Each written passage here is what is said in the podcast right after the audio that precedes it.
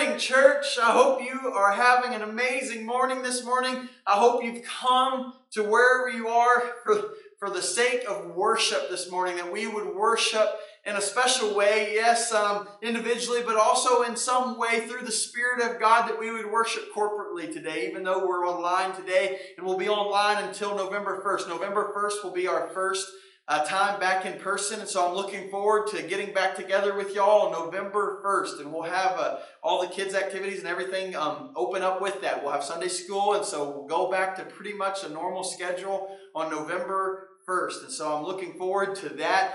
It just kind of feels like it's March all over again with not being able to get back together, but we are almost there. Hang with us. We're getting closer and closer. And so I'm looking forward to getting with y'all on November 1st.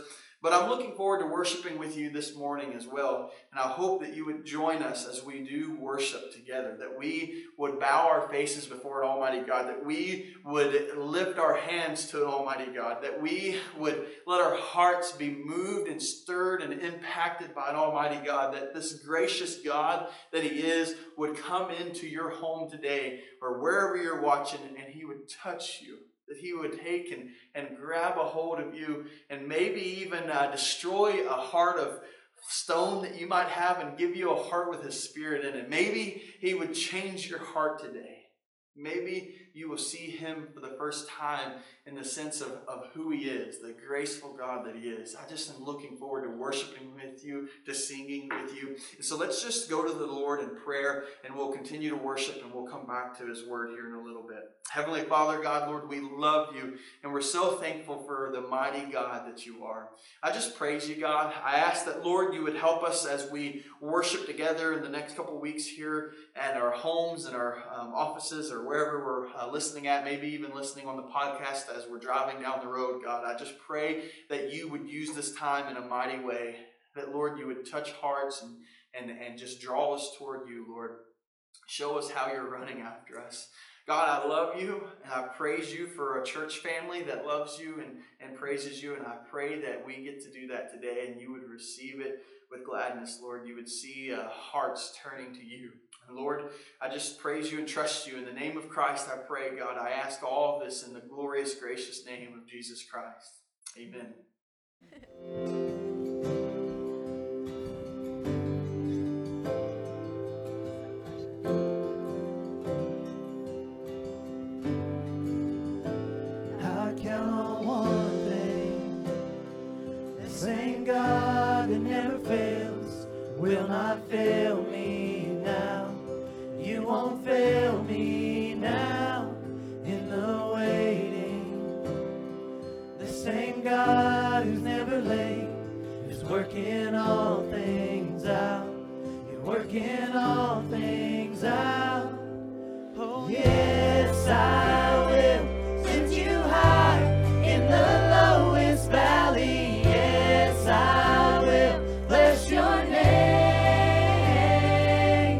Oh, yes,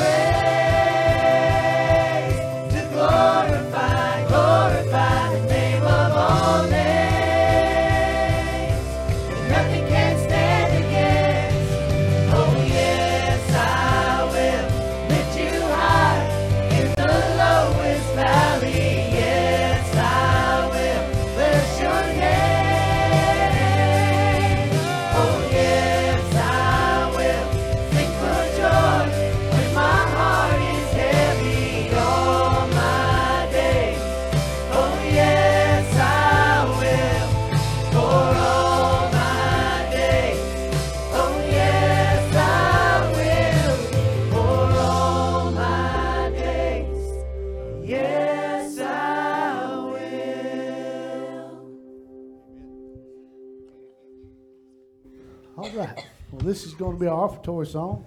Uh, when we usually do offering, but you can put it in the plates back in the back when you go out.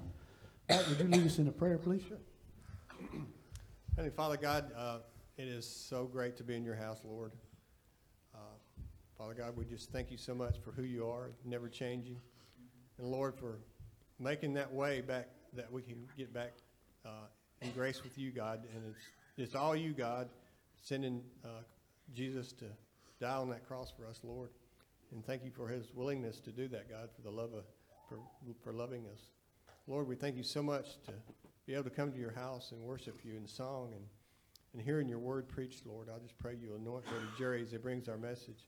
Lord, have our ears open and our hearts uh, open, Lord, to receive the word you would have us to hear. And God will give you the praise and glory in Jesus' precious name. Amen. So last week we looked at a word called hope and more so, we looked at how God is a God of hope. And I pray that um, it was as moving to you as it was for me in the study time and walking through it. In fact, I know it was for several of you. I had several people reach out and was talking about the idea of, of just a, a, message of hope that they really needed. And I prayed that, that you uh, felt that as well, that God moved and spoke to you last week. And if you hadn't got a chance to watch that, go back and watch last week's sermon, a message of hope. And, uh, so I'm, I'm looking forward to, to how God's going to continue to use that. This morning, though, I'm going to look at a message of grace, the idea of God being a gracious God. So last week we looked at hope. This week I just want to look at grace and, and what does it mean to look at this word grace because I believe this is a word that gives wonderful hope and comfort for the Christian today. And last week I talked about all the reasons we need that hope, and, and I know you know them. You experience it. You're walking in the circumstances today in which we need hope, and we see that, but we also need the grace of God. And we're going to look at that today. This word grace is a theme that we see throughout all of Scripture from the Old Testament all the way to the New Testament. From the beginning to the end, we see this idea of grace, this concept of grace. And really, probably it's the most characterizing word of God I believe there is. I could say love, and, and it's a close runner with it, but really I think love is, is part of His grace in, in, in a lot of ways. And so when I think of God's grace, I think of His love. And so I think of the, if I could just give one word maybe that explains who God is, it would be this idea of grace, because then that love is unconditional. And this idea of a, a, a merciful, undeserved love is, is presented there. And so I want to walk through that with you a little bit. It's the one thing that makes Christianity so unique, I believe. In fact, C.S. Lewis was at a conference one time, and, and in that conference, they were talking about what it is that makes um, Christianity so unique. Is the very question they were asking. And, and someone said, well, um, maybe it's uh, uh, the resurrection, an idea that Christ rose and that he's alive. And, and someone said, well, I, I, it's really um, good, but, but I think the truth is, is there's other religions that kind of have an idea of people coming back from the dead, and so maybe that's not it. And someone else said, well, maybe it's the incarnation. The fact that God became man, that he literally became man, that God was 100% God and 100% man in the form of Jesus as he came. And so maybe that's it. And, and they got pretty heated about this discussion. And, and it says that C.S. Lewis came in late and he saw that people were all arguing and trying to walk through this. And he reached over to somebody and said, Hey, what's all this uh, commotion about? And they said, Well, they're trying to figure out what is it that makes Christianity so unique. And C.S. Lewis said, Oh, that's easy. It's grace. Grace is what makes Christianity so unique. And I believe C.S. Lewis is right. And I believe it has such an important uh, place and role in our life as Christians today. In fact, in Acts 20 24, Paul was speaking to the elders at Ephesus, and, and, and it says this in Acts 20 24, it says, But I do not account my life of any value nor precious to myself. Paul says, I don't count myself of any value, my life of any value, he says. If only I may finish my course in the ministry that I received from the Lord Jesus to testify to the gospel of the grace of God. Paul says that his course of life, that his ministry is actually to testify to the gospel of the grace of God. It's his very purpose in life, his very ministry is the gospel of grace of God, the gospel of the grace of God. He ties in grace to that. In fact, perhaps one of the most popular hymns of all time, maybe popular songs of all time, is Amazing Grace. It talks about this grace and how amazing it is. And in fact, I got a little treat for you. I've been working on something, and so I want you to see this, or maybe hear it. Uh,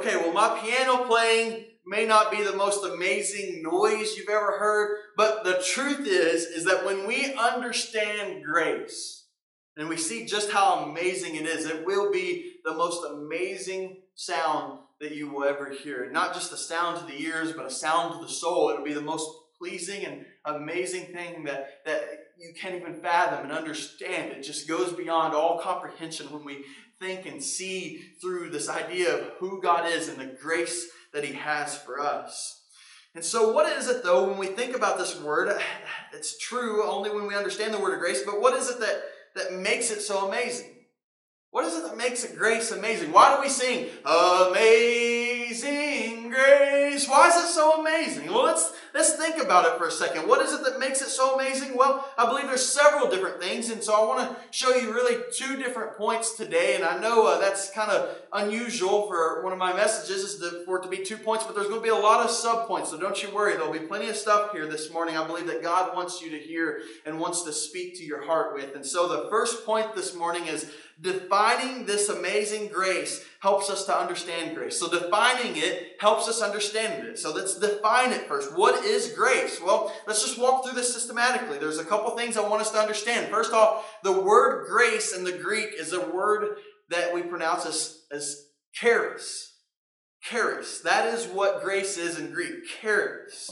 And, and just like most Greek words and even words in English, a word can have many different meanings to it. And so the word charis has several different meanings, several different nuances to the word grace. And there's really five different ones I want to talk about. And to show you that, I want to give you a sentence that I made up to show you kind of the five different aspects of the five nuances of grace. And so here's the sentence, listen to it. We have a gracious God that has showed his grace upon us and by faith, we stand in His grace and given a unique expression of grace toward Jesus through a particular graceful endowment. Now, when I say that sentence, I'm not just saying the word grace over and over again in, in essence. I, I know I am. I really am, but the fact of this is, is that there's five different meanings that are being brought out every time I use the word grace. There's one different meaning in every different time I bring it out. And so when we look at this, the first one, let's just break it down. The first nuance of this word grace is really this idea of it being a winning quality or an attractiveness that invites us to a favorable reaction. And that uh, comes from a, a, Greek lexicon. It's like a dictionary, but I want to break that down to you. A winning quality or attractiveness that invites a favorable reaction. So when I say we have a gracious God, this is what I'm talking about. It's a characteristic of God. It's a quality, one that is attractive even of who God is. And I believe this is a good place to start because there is no other quality that I can think about that is more attractive than that of His grace. In fact, it is in His grace that we find a compassionate God. It is in this grace that we find a God who loves and who pursues us. It is in this grace that we find a God who, who restores and purchases and redeems us and reunites us with Him. It's because of His grace that He came in the first place. It's because of His grace that He created us in the first place. Because of that grace that He loved us unconditionally, even though we rebelled. It's because of that grace that He continued to share this plan of a Redeemer to come. It's because of that grace in which He becomes the Redeemer Himself and puts on flesh and comes in. And it's because of His grace that He goes to the cross and He remains on the cross experiencing the suffering and the wrath of our sin which was meant for us, it was because of his grace that he remained there until he gave his last breath. It was because of God's grace in which he stays and, and, and resurrects in three days and he defeats and has power over sin. It is because of his grace that he has chosen and privileged me and you to be ambassadors of himself, to be ambassadors of Christ, to go out and share this grace with all those that are around us. It is because of God's grace, my friends. God's grace. We see all of this. It is the most beautiful, attractive quality or characteristic of who God is. And so we see this idea of, of, of, a gracious God. That's the first nuance, this characteristic of who He is. The second nuance of this word grace, the second meaning of the word is, is really that idea of goodwill or loving kindness, favor, um, especially in circumstances of which it's not deserved. And so when, when something good comes to you in which you did not deserve, that's kind of the basic um, definition that we think of a lot of times. This is the most common understanding of grace, I would say, is this idea of, of, of a loving kindness or a goodwill or a favor, especially in circumstances when it's not deserved. And in this way, it can be used uh, between men, in which a, a master might have goodwill toward his servants, even though it's not deserved, or but especially in the sense of between God and man. Anytime we have any interaction, let's just think about it this way: anytime God interacts with us at all, um, and, and, and we see anything besides death, it is God's grace. I mean, His grace is that we can have life, an eternal life with Him in the midst of, of everything and, and who we are. And so, this idea of, of this relationship between us, the New Testament writers use this word, this charis word, predominantly um, with this idea of this kindness and this goodness in which God bestows uh, onto ill deserving people. That's me and you, this gift of forgiveness and eternal salvation through Christ. Ephesians 2 5 says, By grace we have been saved and raised up with him and seated with him in the heavenly places in Christ Jesus. That's what Ephesians 2 5 says. It says, Not only are we saved by grace, but we have been raised up and seated to be at the right hand, to be present with Christ. Not only to be with Him, but to be co heirs of Christ. Do you really understand what that means? To be co heirs of Christ, to be a sharer of the inheritance of Christ. This blows my mind. Romans shares with us that that while we do suffer with Christ and we share in that suffering of Christ's suffering now, there's a day to come in which we'll share in the glory of Christ. Imagine that with me. An idea of this place in which we go to eventually, or going to be with Him eventually, in this place of sharing completely in the glory of Christ. Praise God. Praise the Lord. We were orphans of this world, and God took us in by the shedding of His own blood. While we were orphans, he took us in. I mean, think about this. And now, after being orphans, now after he's taken us in, we share in the inheritance that is given to Jesus Christ. Because God has adopted us into his family. Let that sink in for a moment. You know, I think about a lot of times today, what we see oftentimes is people go about every different direction, every different way they can to not share their inheritance. A lot of times you see families split up because they don't want to share the inheritance. You see this disaster happen where a, a, a, patriarch or a matriarch of a family passes away and all the kids kind of get into this feud because of the inheritance and not wanting to share it appropriately. And so we do everything we can to get out of sharing an inheritance, but what does Christ do? Christ had the inheritance of, of God to himself. He was the only begotten Son. He had all of God's inheritance, all of the riches, all of the glory. Everything that existed was Christ's.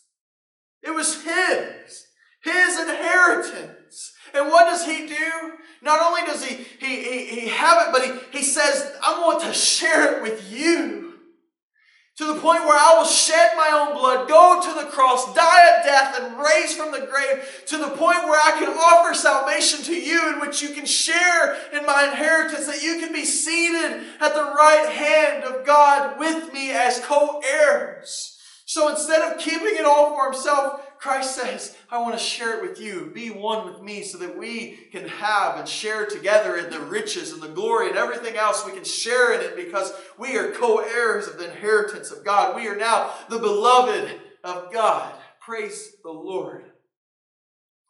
I've been in this mind of, of adoption all week long, and really for the last several weeks. If you hadn't heard yet, um, Jacqueline and I are, are, are going through this process. It's called Foster to Adopt, and we're so excited about this.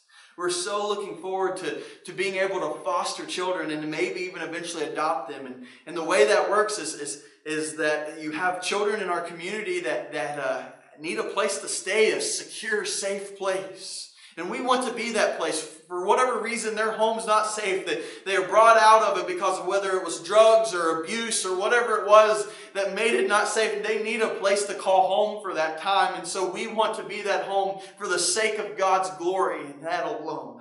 And I think about this time, and, and my mind's been all over because we had a three hour uh, training on Tuesday night, a three hour training on Thursday night, and a nine hour training yesterday on Saturday. And, and my mind's just blown away with this idea of, of, of this love that Christ has for us.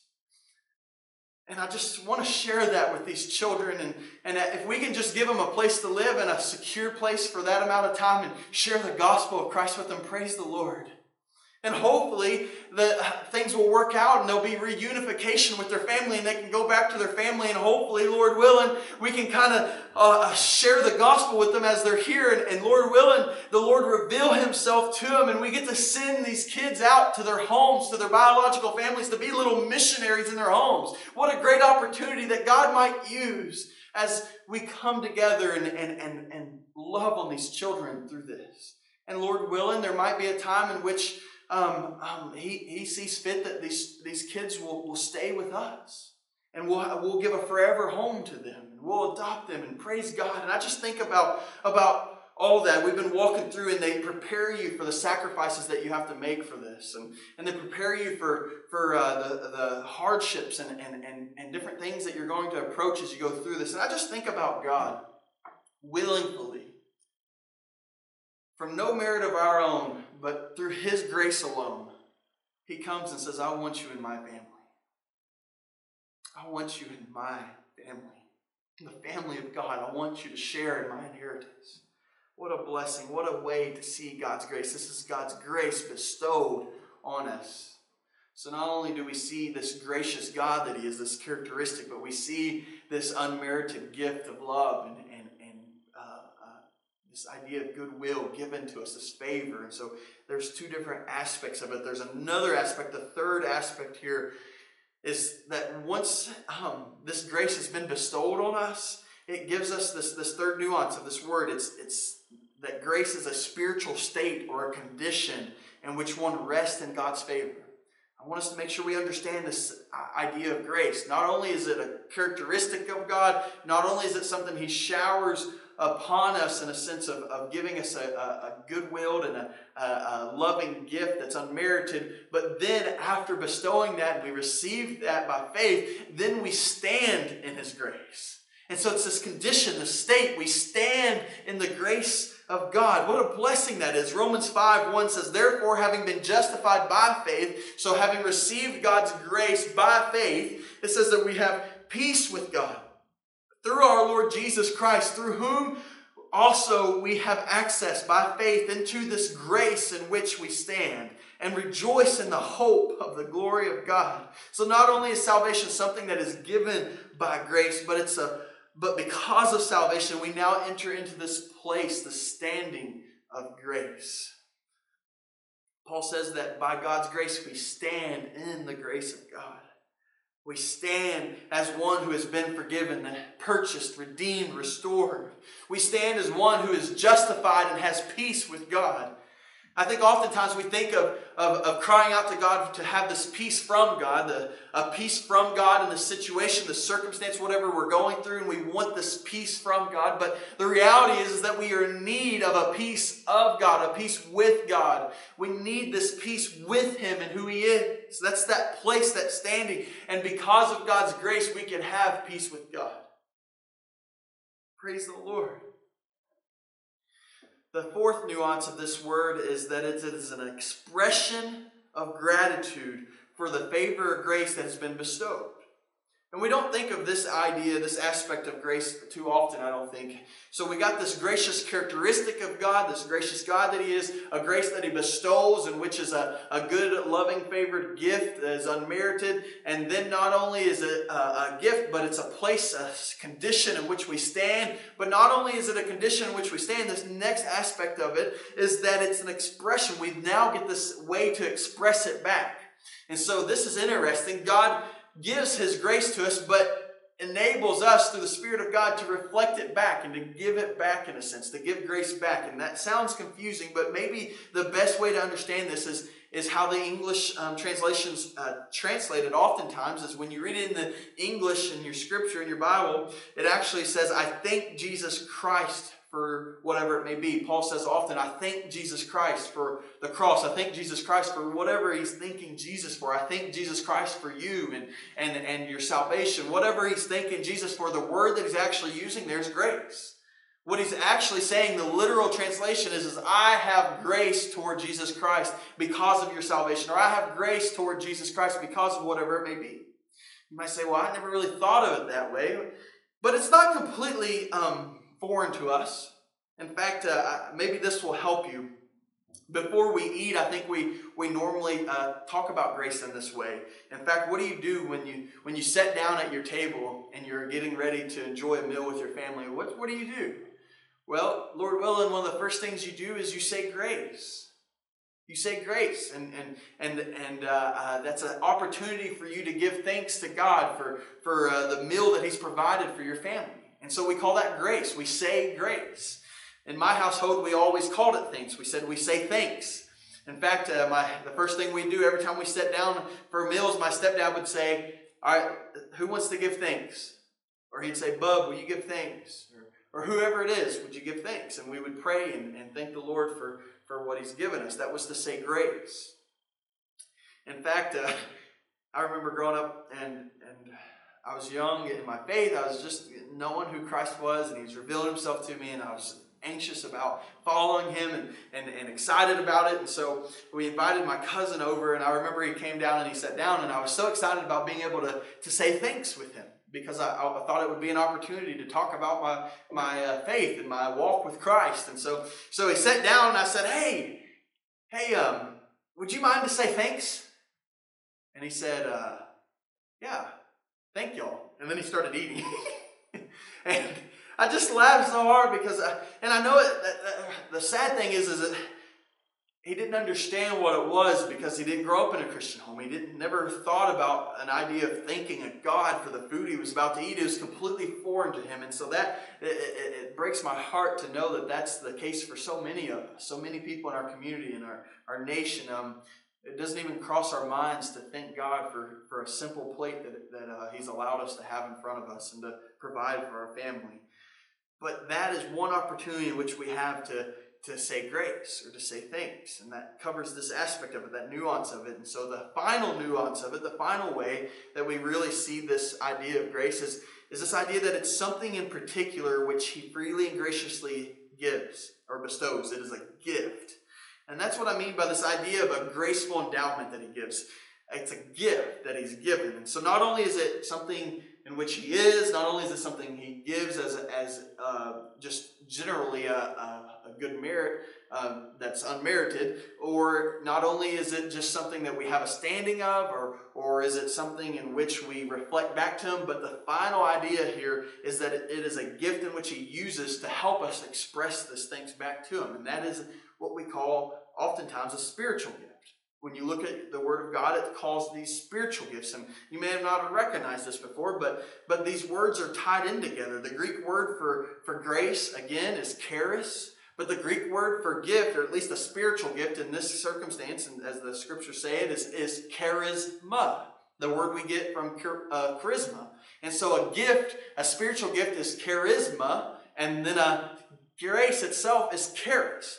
And so it makes sense as you start to look at the Word of God. 1 Peter 4 10 says, As each gift is given to you, use it to serve one another as good stewards of the varied grace of God, is what it says. And so what he's really saying, literally, he says, use your charisma as God has given it to you to serve one another as the varied charis uh, that, of God that He's given you. And the same thing in Romans. Romans 12, 6, he says, We have gifts that differ according to the grace given to us.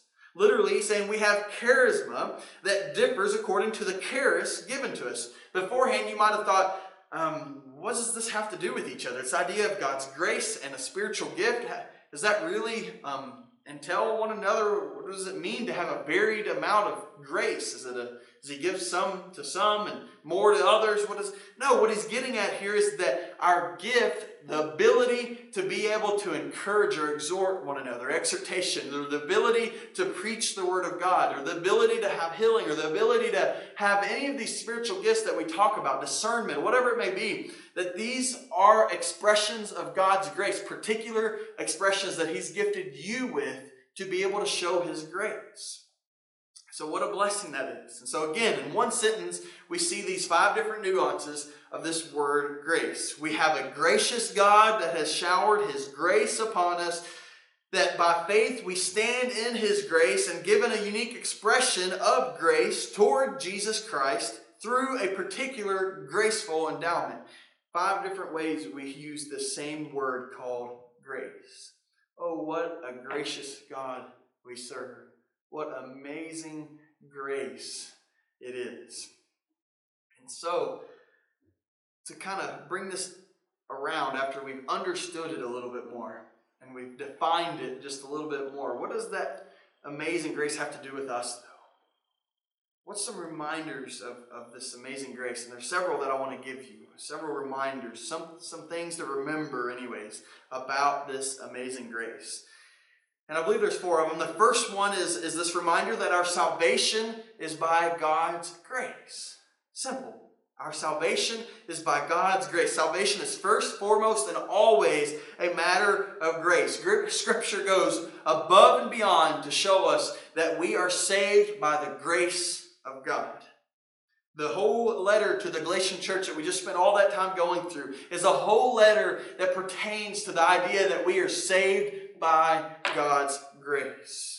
And so we see that over and over again. He doesn't owe us anything. In fact, we the very thing we deserve is damnation, eternal damnation, because we're all sinners. And that salvation, that eternal life, is a gift. It's a gift from God. And we see all of that in Scripture. Of course, God has gifted man responsibility. He's privileged us with the responsibility to, to repent and to believe and to confess that He is Christ and to be baptized and even to, to follow him and obey him. He's given us a responsibility in that, but all of those things are not ways we merit salvation. They're not ways we earn salvation. They're ways in which we, we see that salvation is possible. Only by God's grace we're able to do any of these things, and it's by salvation that we're able to, to uh, uh, see God's grace in its fullest extent. This idea that, that it's something we did not deserve at all, and He says, even though you don't. Even though you're sinners, I still love you. To the point of going to a cross and giving my life for you and giving you a way that by faith you may receive it. It's by God's grace. The second thing to remember is that God's grace causes us to walk with Him. It causes us to walk with Him. And some people reason that since we're saved by grace, it means we can do whatever we want, whatever we wish. Yet over and over again, God's word is contrary to that. God's word shows us that the grace of God teaches us to deny ungodliness and to and worldly lust, to deny it. It encourages us to live soberly and righteously and godly. And, and, and so we look for this blessed hope and glorious appearing of Jesus Christ. That's all the things in which this grace of God pushes us to, it teaches us to, encourages us to do. And so Paul explains that the very reason Jesus came was, was to, to redeem us so that we would be freed from lawless deeds. And, and he says in Timothy, or I think it's Titus, he says that he might purify for himself his own special people. And Peter, he says, a holy nation, a priesthood, uh, zealous for good works. This idea that he even came so that he might purify us and cleanse us and redeem us and restore us and make us look more like him. That's the point of, of his grace, is to let us walk with him, to walk in him even. And so, what a blessing that is. This um, has been the promise from the very beginning The very promise that I was talking about at the beginning, uh, before we even really got started this morning, was that He would give us a new heart and He'd put His Spirit within us. And it says later on in Ezekiel 36, right there in that same passage, He says, And in that Spirit, me putting it in you and giving you a new heart, He says, I'll cause you to walk in my statutes, to obey me. He says, I'll cause you to do that. Our walk with God is one of union. It's, it's one in which we commune together with Him. Know, oftentimes we talk about our relationship with Jesus. And that's how we understand salvation. We talk about this relationship that we have with Jesus, and I think that's good. We, it is a relationship.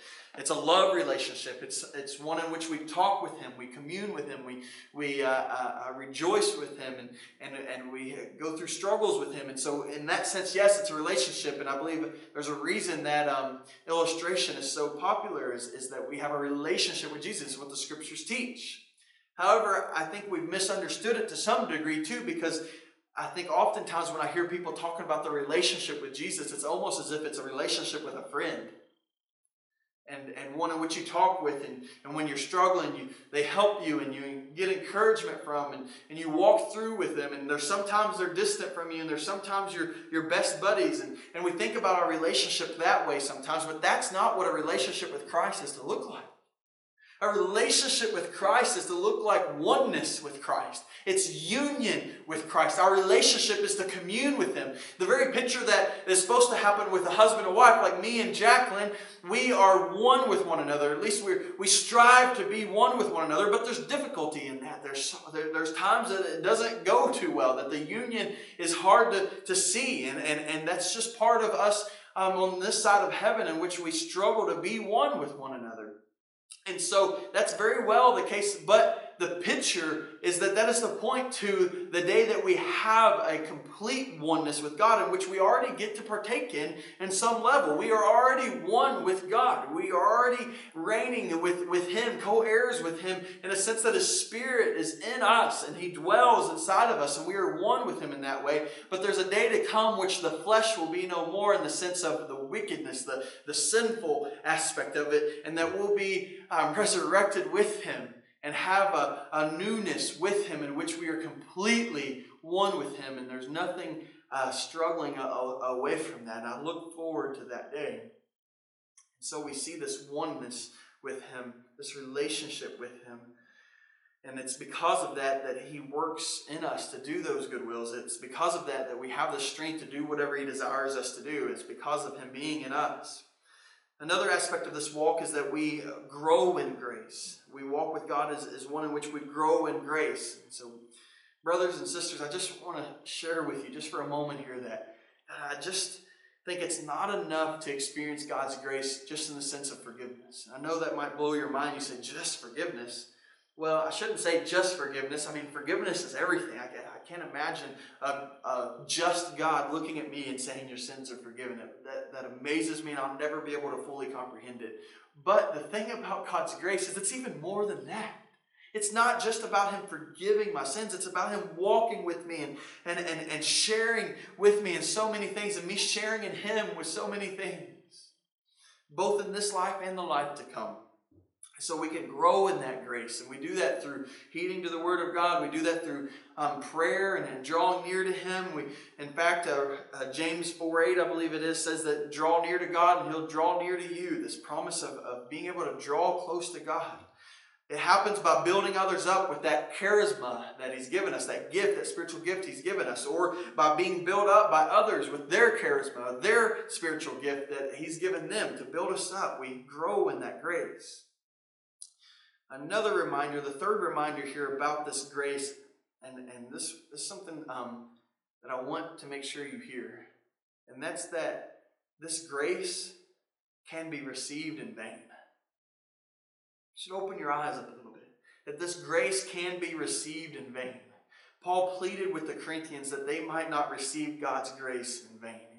He pleaded with them that they wouldn't receive it in vain. May God forbid any of us from ever receiving this grace in vain. I mean, after understanding grace and seeing its unmatched beauty, after seeing it, how could we ever just receive it in vain? But I believe there's several ways that we do this. I think uh, we receive it in vain by seeking justification for sin elsewhere. Instead of Christ, we, we seek justification elsewhere. And in fact, the, the Galatian letter that we just went through is an example of this. They, they sought justification through their ability to stand on God's word and, and a sense of what they could do in abiding in his rules. The letter of the law. They were standing in God's rules and their ability to be able to accomplish them instead of the idea that Christ has already done it. You know, in fact, that's one of the uh, ways that we can see grace. Sometimes you see religion as a, a, a two letter word, D O, do. You got to do this and do this. Or, or you see it as a four letter word, D O N T, don't. You don't do this and you don't do this. But the reality is, is that we have a grace in Christ, through Christ, that is D O N E, done. It is done. What He has accomplished has done it for us. And that's the idea here of, of, of recognizing that, not relying on yourself, but relying on Christ. Another uh, way we we uh, can see that this happen in vain, that we receive it in vain, I think, is by willful and unrepentant sinning. Thereby, um, we, we really uh, uh, are despising the Spirit of grace itself. Hebrews says that for such a person that willingly sins, there is no longer a sacrifice that remains, or only a fearful expectation of judgment. And why is that the case? Why? Well, uh, when we willingly sin, we're just taking and trampling the Son of God under our feet. We, we take and, and, and count the blood of Christ, the, the covenant blood in which we're sanctified through, and we have no regard for it. So that's how you receive it in vain. May we never receive God's grace in vain. The final reminder is that grace allows us to come boldly before the throne of grace. And that's the one I want to end on this morning. That God, grace allows us to come boldly before the throne of grace. Hebrews 4, verse 14 says this Since then we have a great high priest who has passed through the heavens, Jesus, the Son of God, let us hold fast our confession. For we do not have a high priest who is unable to sympathize with our weaknesses, but one who is every respect has been tempted as we are, yet without sin. Yet let us, it says in verse 16, let us then with confidence or boldness draw near to the throne of grace, that we may receive mercy and grace to help in the time of need. What does this mean to come boldly before the throne of grace? What does the throne of grace mean? Well, the throne of grace is simply just another way of saying the throne of God. In fact, Scripture calls it the throne of grace. You see the throne of righteousness, the throne of justice, the throne of mercy. Um, um, you see this idea of it being the throne of these different characteristics of who God is. And so Hebrews is just getting at this idea that the throne, the throne of God, is a place of grace. That God is a graceful God filled with grace. And he says, Let us draw near. Let us come to the throne of grace boldly. He says, Let us do that. And this is the language of a priest, in a sense, a priestly uh, expression which the Old Testament would have used for a priest to approach God. And what's happening here is, is it's sharing with us that, that we are able now to approach God in worship and prayer, that that ability to approach the holiest of holy places, the presence of God himself, is something we have the ability to do now every Christian now has the ability to do to approach God in true worship and prayer. And not only to approach Him, but to do it boldly with confidence. The idea of knowing the full story, knowing the grace of God, knowing that it's because of the blood of the Lamb that we can go there. And not only are we able to approach this throne of grace, but we have every reason to approach the throne of grace boldly. We should approach it boldly because of the high priest that we have. That Jesus Christ is our high priest, the high priest, the great high priest, the sympathetic high priest. The word sympathy literally means to suffer with. He suffers with us to the point of, of experiencing the same things we have yet with no sin. Therefore, qualifying him to be a merciful and a faithful high priest. We should also come boldly because of the mercy and grace that awaits. You see that in verse 16. It says, Let us then with confidence draw near to the throne of grace that we may receive mercy and find grace to help in time of need. You know, I haven't lived an awful long time. I'm 26 years old. I forget my age sometimes. yeah, February I turned 27. So I'm 26 years old, and, and, and that's not a long time, but in that time, I've learned something. I've learned that there's two things that every one of us needs to live. There's absolutely two things that we need to live. And those two things are mercy and grace. We need mercy.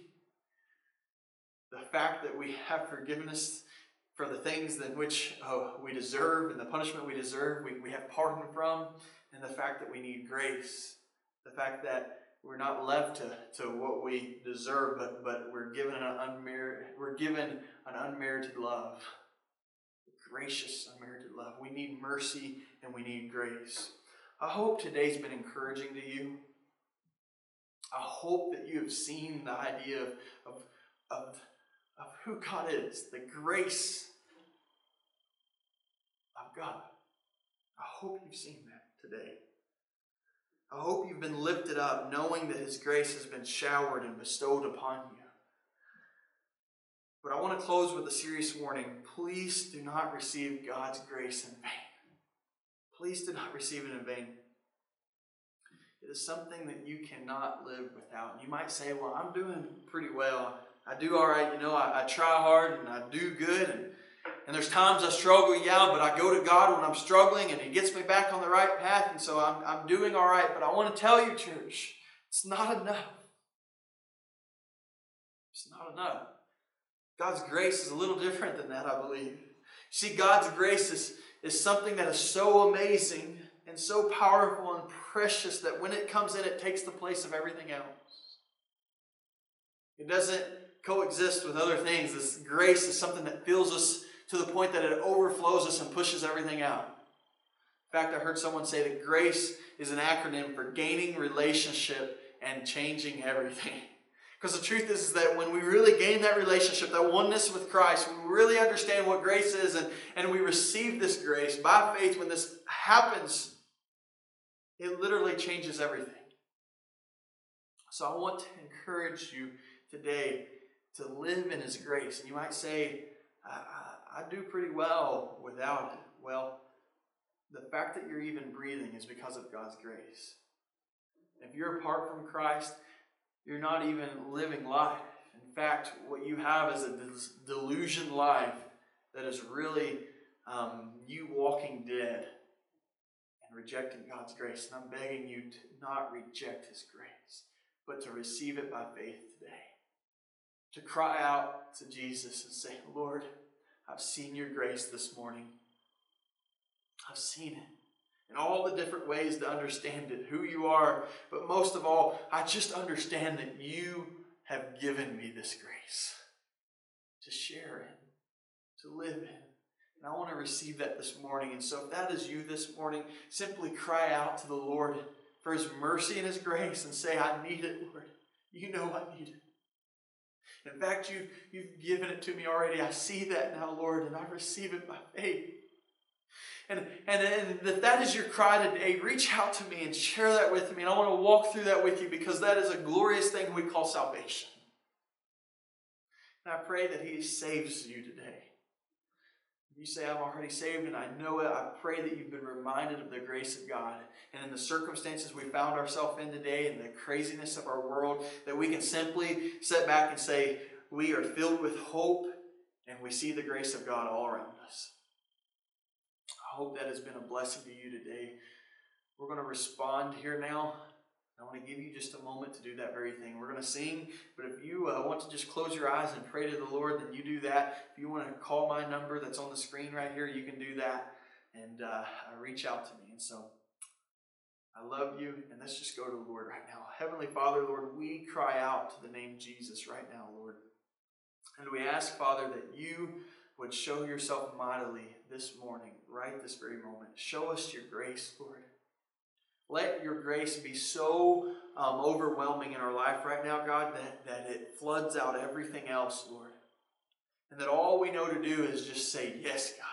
Yes, Jesus. And may it completely change our lives. May we walk out of this room today different than we came in because of knowing who you are, Lord, and you extending that to us by faith. Lord, we love you and we're just so thankful for the God that you are. And we cry out to you, Lord, in the name of Jesus Christ. Amen.